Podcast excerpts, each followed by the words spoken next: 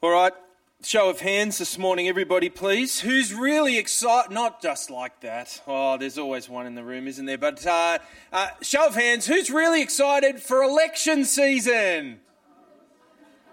Three. Elijah, I don't. You're excited for election season. Okay. Something in the blood. I don't know how that works. Um, uh, no, but I, I, how does how does all of this work? Some of you are very excited about it. I know how it works. You'll get together on uh, that election night, and you'll pop out the popcorn, and you'll sit in front of Anthony Green on the TV. If you don't know who that is, it doesn't matter because you don't care about elections anyway. Uh, and you'll sit and watch him and all of his statistics coming through day after day after day. Truth be told, I quite like that. Uh, I once gave up going to see a rock band because I wanted to stay home and watch the statistics. I don't really care who wins the election so much. I just love statistics. How good are they? Uh, anyway, um, the rest of you hate the election and wish it would be over. I used to work on the elections at different times, uh, and it's quite an entertaining task as you count the votes on the end of an evening. You work out pretty quickly that there's a lot of people that don't like the election. They draw pictures on their ballot papers, they write you notes and lectures, they have a go at you personally as if we've got something to do with it. But nonetheless, it's all a bit of fun. But we have to be honest, don't we? In our nation, we have to be uh, very, very thankful for peaceful, pretty calm elections at the end of the day. And as Christians, we've got a pretty big part to play in an ever polarizing world. We have a very important part to play. What's our part to play? Well, prayerfully making our, our part to play uh, count before, during, and after. And not all Christians will, of course, vote the same way. We have a different set of criteria, a different hierarchy of issues in our own mind as to what we want to vote for. But one of the key words that keeps coming out in every election campaign forever has been this trust. Who are you going to trust? Who are you going to trust to do a better job with? Fill in the blank. Who are you going to trust to do a better job with the hierarchy issue that you think is the most important issue? Trust is such an important word when it comes to this election season. But of course, elections and politics are the organisation of a fallen world, and it's important, uh, nonetheless, that we find people we can trust. But it stands to reason then that when it comes to gospel ministry, which has eternal consequences, not just consequences for a fallen world, but for an eternal world, we need to know who we can trust. We need to know who we can listen to. This was the problem for Paul and the church in the ancient city of Corinth. He was the apostle who first brought the message of Jesus, his death and resurrection, to the people in Corinth. And many people became followers of Jesus in that city. Many became Christians. And yet, as he left and moved to a new, uh, a new uh, town to speak about Jesus there, People came in in recent times in the city of Corinth with a different message. A message that was self serving, if you like. It was a message of glory and might and power and influence and all of the amazing, miraculous things that go along with that healings and speaking in tongues and so on. And yet, Paul writes to say, My message was a message of greater power. Though it doesn't look anything like those people that have come into the city of Corinth, because I speak simple words. And I speak words about a crucified Saviour. And ironically, there is only one place you find true power, and it's in the weakness of the cross and the words about the cross. This is what this letter has been about so far. Paul trying to prove to the Corinthians that he is worth listening to and that there is power in weakness, even though everything else seems to speak of the opposite. Today's passage in 2 Corinthians 6 and verse 1 of chapter 7, as Pete just read for us, is Paul urging this Corinthian church to stick with him and as a result to stick with the truth. And so, as we get ready to dive into this passage this morning. Three very quick things. First of all, I have one last copy of the book of the series here. Weakness is the Way, $19 uh, from uh, J.I. Packer. It's a great book, so please grab a hold of that if you want that one. Uh, that's uh, there for you today. Also, we ask questions and have a small question time after the service. You can uh, find the questions on your phone, slido.com, and the hashtag is HB for Helensburgh, SP for Stanwell Park. Uh, and if you wonder what we're doing today, if you're a guest with us, we work our way through books of the Bible and we find ourselves at this point in the book of 2 Corinthians, and that's what we're going to be looking at this morning. So I'm going to pray as we dive aboard.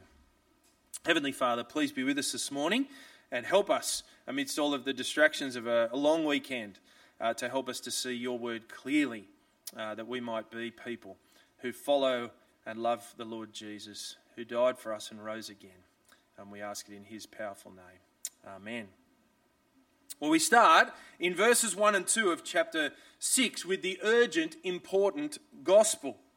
Many of you that work in various business spheres will know much better than me that time management is an important issue. And one of the uh, slogans, or in, indeed one of the books that was written, that is the go to little, uh, little handout, is The Tyranny of the Urgent. You might have heard of this one before. It's a book that sort of states that the urgent things can sometimes drown out what is the most important, and that you need to give yourself to the things that are important rather than just the things that are urgent. Well, Paul says in verses 1 and 2 that when it comes to gospel ministry, the gospel is both important and urgent. Look at verse 1 of chapter 6. Excuse me. Working together with him, then, we appeal to you not to receive the grace of God in vain. For he says, In a favourable time I listened to you, and in a day of salvation I have helped you. Behold, now is the favourable time.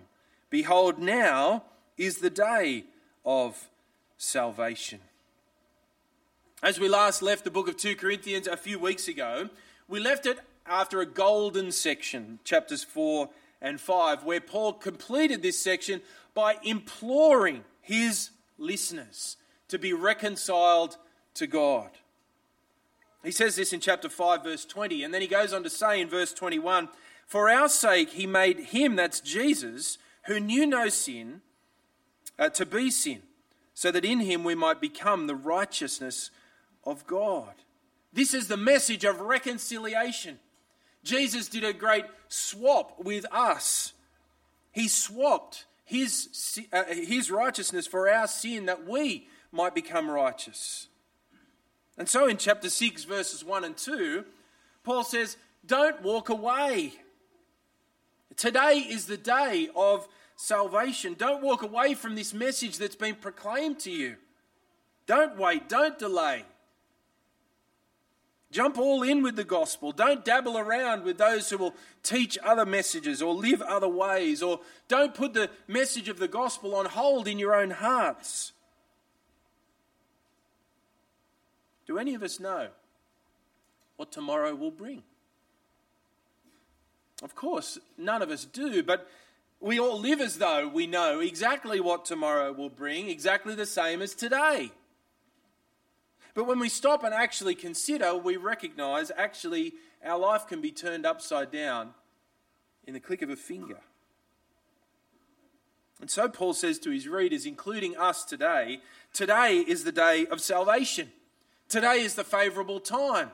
Jesus has offered a great swap of his righteousness for your sin, and today is the day that is both urgent and important to grab a hold of that offer from Jesus and put it into practice.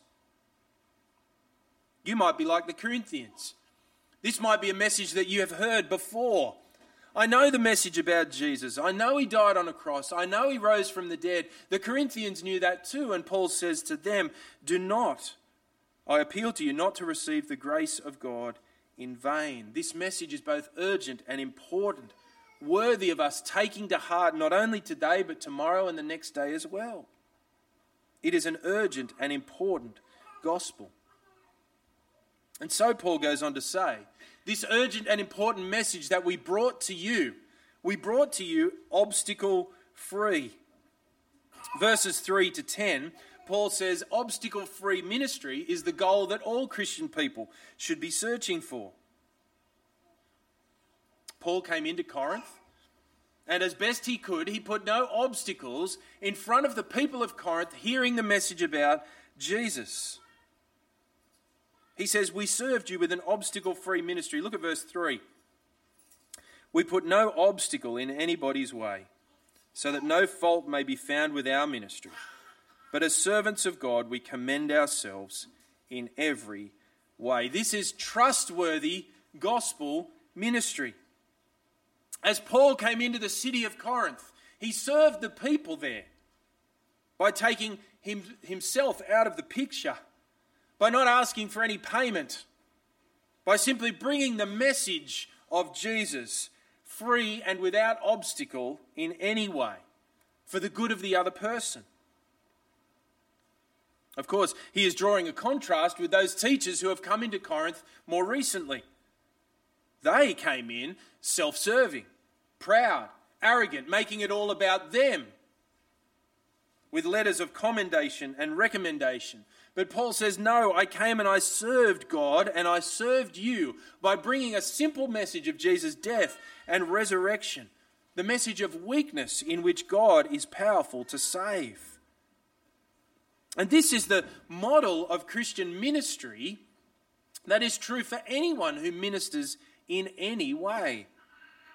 Anyone who serves others by bringing them the message of the gospel is to do so in an obstacle free, self sacrificial way. Now, for Paul, this turned very extreme, didn't it? Let's just look at a small portion of what this looks like in verse 4 second half of verse 4. Excuse me. By great endurance in afflictions, hardships, calamities, beatings, imprisonments, riots, labours, sleepless nights, hunger, and so the list goes on. We could go on further. This love that Paul had for others removed any sort of self interest, self promotion, or any obstacle in order that these people of Corinth might hear the message about Jesus.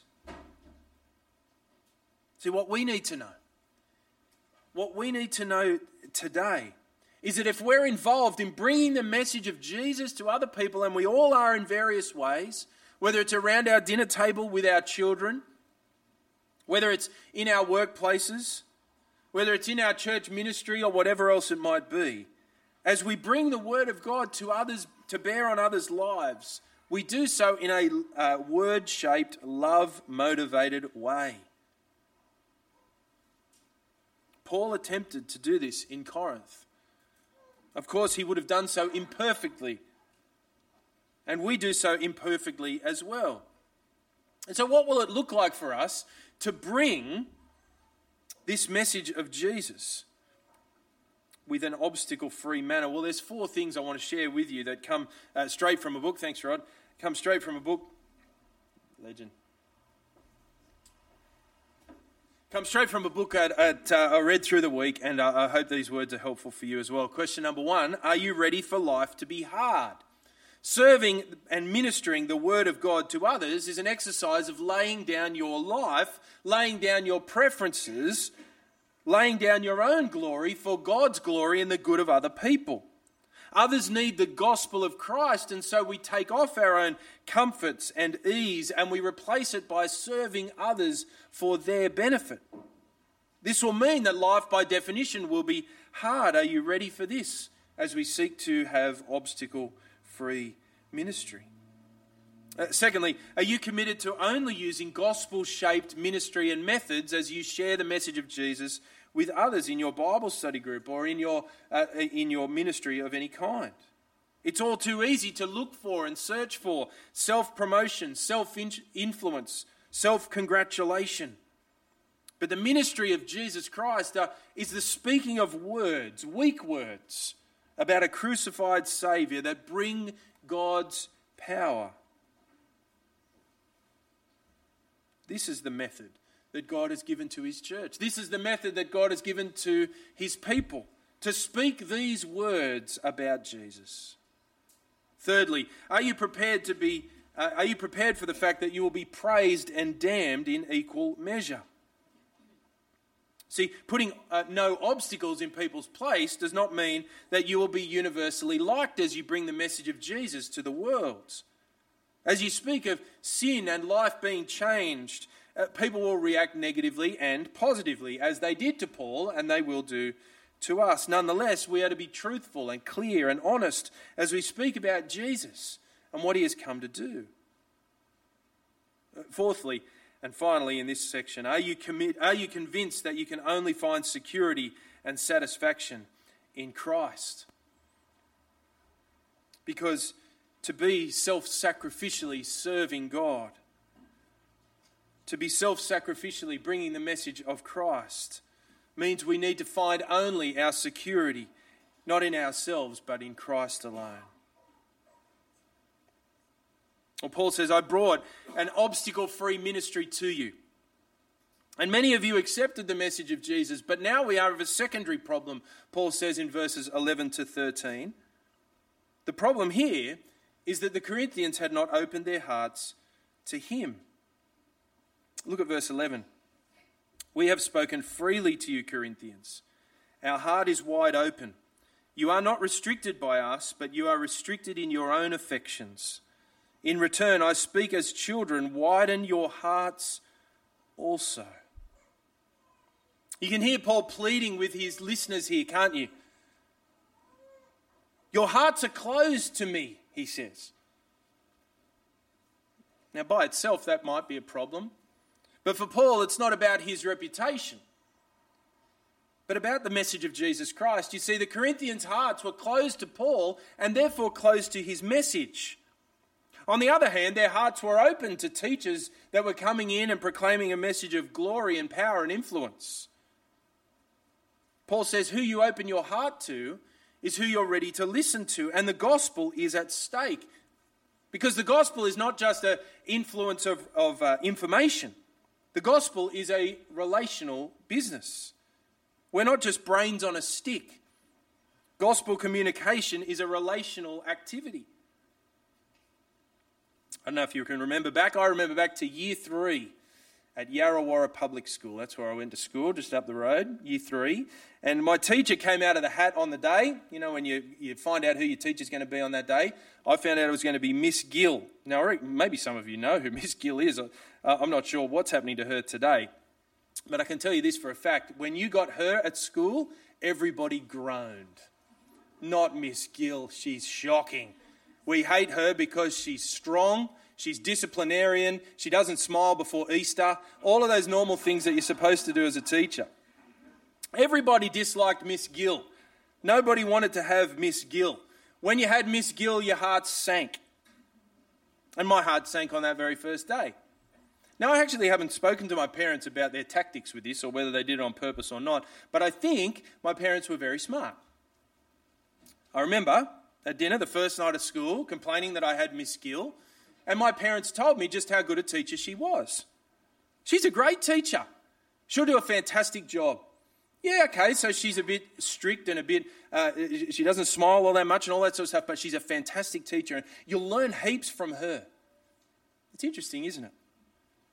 That for me, that year, that was one of the best years of my education. Because of what my parents said on that occasion, my heart was open to listening to her. And as a result, I learned a lot, and a bunch of my schoolmates went backwards in their, in their education as well. So often it's the case in church life as well. I remember being a youth minister in a previous church and appointing a youth leader to a particular position. This youth leader was to look after year seven and eight girls, and I remember a few of the parents coming to me and saying, She's inappropriate. I would say, why? She doesn't get on very well with the girls. She's not as nice as some of these other people that you should have picked to be the leader of this place. And I thought, it's no surprise that your children have closed their hearts to the message this leader is bringing. She was not unfaithful. She was not inappropriate for the position. She just wasn't as fun as some of the other girls could have been as a youth leader. Oftentimes, as we're readying ourselves to hear God's word, whether it's from a children's leader or a youth leader or someone else in, uh, in, uh, in Christian circles, we can have our hearts closed to what they're saying. And Paul here is saying when your heart is closed, you'll be closed off to the message as well. We need to be very careful as followers of the Lord Jesus around our own dinner tables that we don't speak ill of the children's leaders or the youth leaders or whatever else it might be, lest their hearts be closed off to the teaching that they bring. So long as they're appropriate, so long as they're being uh, upstanding citizens and living for Christ, then we need to work hard to open our hearts to them so that our hearts might be open to their message as well. Well, finally, Paul comes in verses 14 to the end of this section, chapter 7, verse 1, to ask the Corinthians finally to repent. It's taken him six chapters to ask them to repent, and finally he gets there. Look at verse 14. Do not be unequally yoked with unbelievers. Now, I wonder what first comes to mind as you read that little section there. What first comes to mind? If you've been a Christian any length of time, and perhaps as a young person, you might think this is a section about dating and marriage. Certainly, I've heard many a talk about this section being about dating and marriage, and let me make it very clear. A Christian dating and marrying someone that's not a Christian is a really bad idea. It's a really bad idea. There are many passages of Scripture that point to this reality. However, that's not what this passage is necessarily about in the first place. It might be a secondary application, but it's not a primary one. Do you notice in chapter 6, verses 11 to 13, Paul asks the Corinthians to open their hearts to him. And then over in chapter 7, verse 2, the section we'll look at next week, it's like he continues this phrase make room for us in your hearts. We've wronged no one, and so on, he goes, uh, he goes on to say. It appears as though this little section has been uh, airlifted into the middle here. But this is Paul's punchline. After six chapters of asking his readers to trust him, careful not to cause offense, he now says in verse 14, Do not be unequally yoked with unbelievers. Now we come to the crux of the issue. Corinthians, you need to repent. Your fellowship with these teachers, these unbelievers, these pagans, these people in the dark is inappropriate. And it needs to stop. And he goes on with five questions that he asks in the second half of verse 14. Look at them there. What partnership has righteousness with lawlessness? Or what fellowship has light with darkness? What accord has Christ with Belial? Or what portion does a believer share with an unbeliever? Or what agreement has the temple of God with idols. Paul says it's this partnership, this fellowship, Corinthians. You're listening to the wrong people. You're listening to a false message. You're partaking in false ministry. And you need to step away from it, and you can't do it. Look at chapter 7, verse 1. Since we have these promises, beloved, let us cleanse ourselves from every defilement of body and spirit, bringing holiness to completion in the fear of God. He says, separate from them, come away from them. Do not have anything to do with them. And the key here is not just in who they are, but the endorsement or participation or encouragement in the worship that they would conduct that is wrong and false. And when it comes to us in 2022, we've got to ask ourselves if we have a connection as a church family or as individuals that requires that we share in the worship of another person, then we are unequally yoked with them. And the primary application of this passage is about the church in Corinth and the church in this place today. We must make sure that we are not unequally yoked with unbelievers, that we are not drawn into worshipping what they worship, that we are pure in that way, worshipping God alone. One example of this might be that it's important for us as a church family not to engage in interfaith services with Jehovah's Witnesses and Hindus and Buddhists and so on. That would be wrong for us to do that. As we worship alongside these people, this would be us being unequally yoked with unbelievers. Someone has once said, that Christian faith is, is like a boat And the boat needs to be in the water, but the minute the water is inside the boat, we're in trouble. This is what it's like for us in our lives as we gather around with those who are unbelievers in our world. We must do so. We must do so. We must be in the water, if you like. Uh, but the minute that that influence gets inside the boat and we start to worship what the world worships, then we have lost our distinctiveness. And as a result, we're in danger of losing the message of Christ itself. This is the application that Paul is giving to the Corinthian people. Repent, Corinthians. I've told you why I'm worth listening to. Now I need you to repent because the message of Jesus Christ is at stake. Your salvation is at stake. You might have received the grace of God in vain. Do not do it. Now, of course, uh, there's all sorts of secondary applications for us, isn't there? We find ourselves in a world with all sorts of connections with people in the world who are not believers friends, family members, work colleagues. We're getting together with unbelievers all the time. So, is this passage saying to us that, that we should separate off and create our own little world in every way?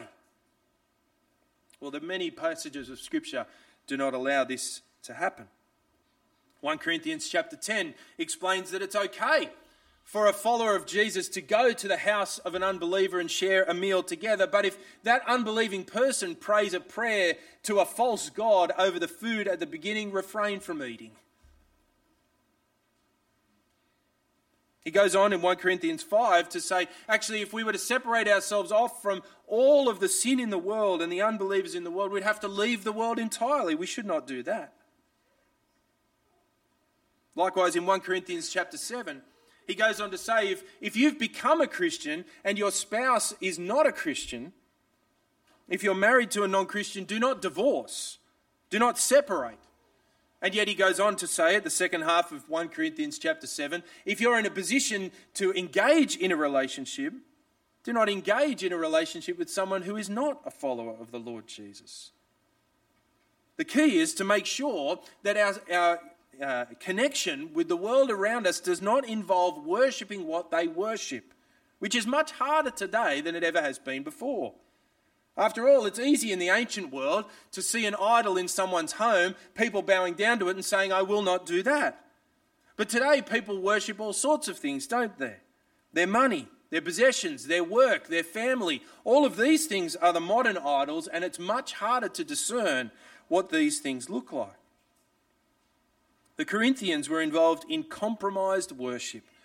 They were courting idolatrous teachers, not only listening to them, but having fellowship with them. They were unequally yoked, and Paul says, Do not be unequally yoked with unbelievers, because if you do, you will lose everything.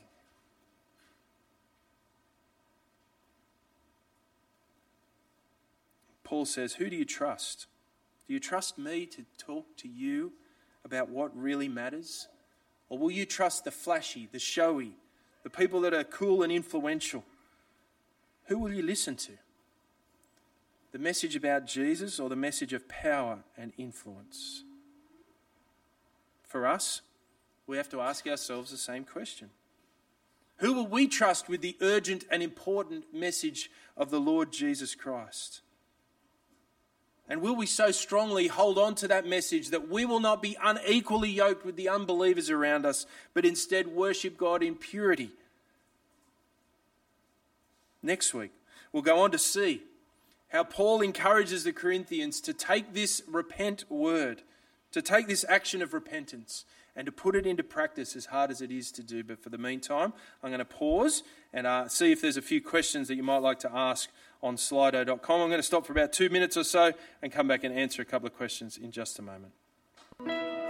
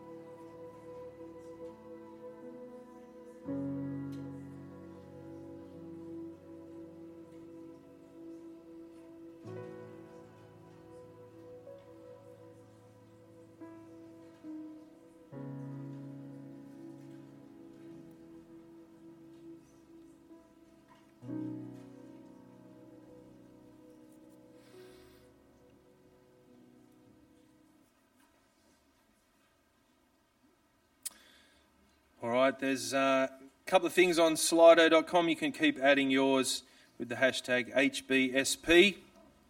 Uh, just a couple of things there for now. Someone's asked to pray for Miss Gill. Please do. That'd be a good thing to do. She was great. I told you she was great. She was great. My heart was open to her. That was a good thing.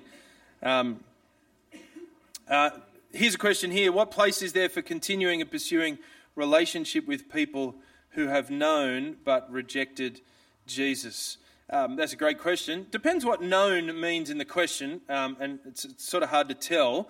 Um, have known, well, lots of people know, like last weekend being Easter, lots of people recognise Jesus, that Jesus died, that he was a real person, he died, that he rose again. Lots of people recognise that, uh, and so it's hard to know what level of recognition we're talking about there. Um, but I think uh, there's always a place for continuing and pursuing relationship with people um, who have rejected Jesus in any way. That's always worth doing. Um, uh, sometimes our tactics will have to be different depending on how uh, what, what the nature of that rejection looks like.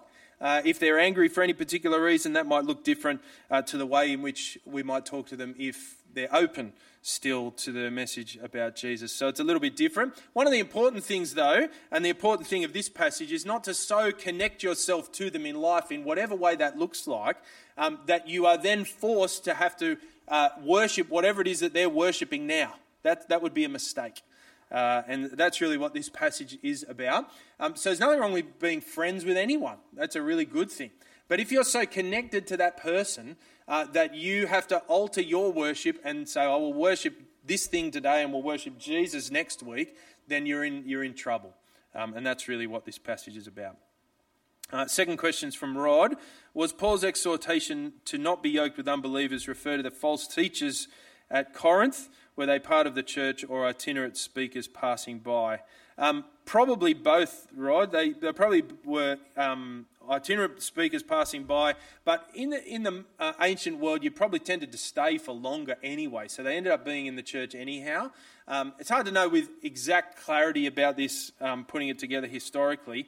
Um, but they would have been itinerant preachers. But, like, for example, Paul, he was in Corinth for 18 months, which was a pretty short period of time uh, compared with some of the other places he was. And he was there for 18 months previously. That's a long time, really. So he was in the church at the time as he sort of founded the church. So these false teachers would have been itinerants and in the church. But we know from the rest of the letter that they were taking advantage of the people as well uh, and uh, looking for their own benefit rather than others, and uh, therefore bringing the wrong message. And so Paul says, don't be yoked together with them. Don't be tied together so deeply with them uh, that, uh, uh, that you're listening to them and not listening to the true message of the gospel of Christ.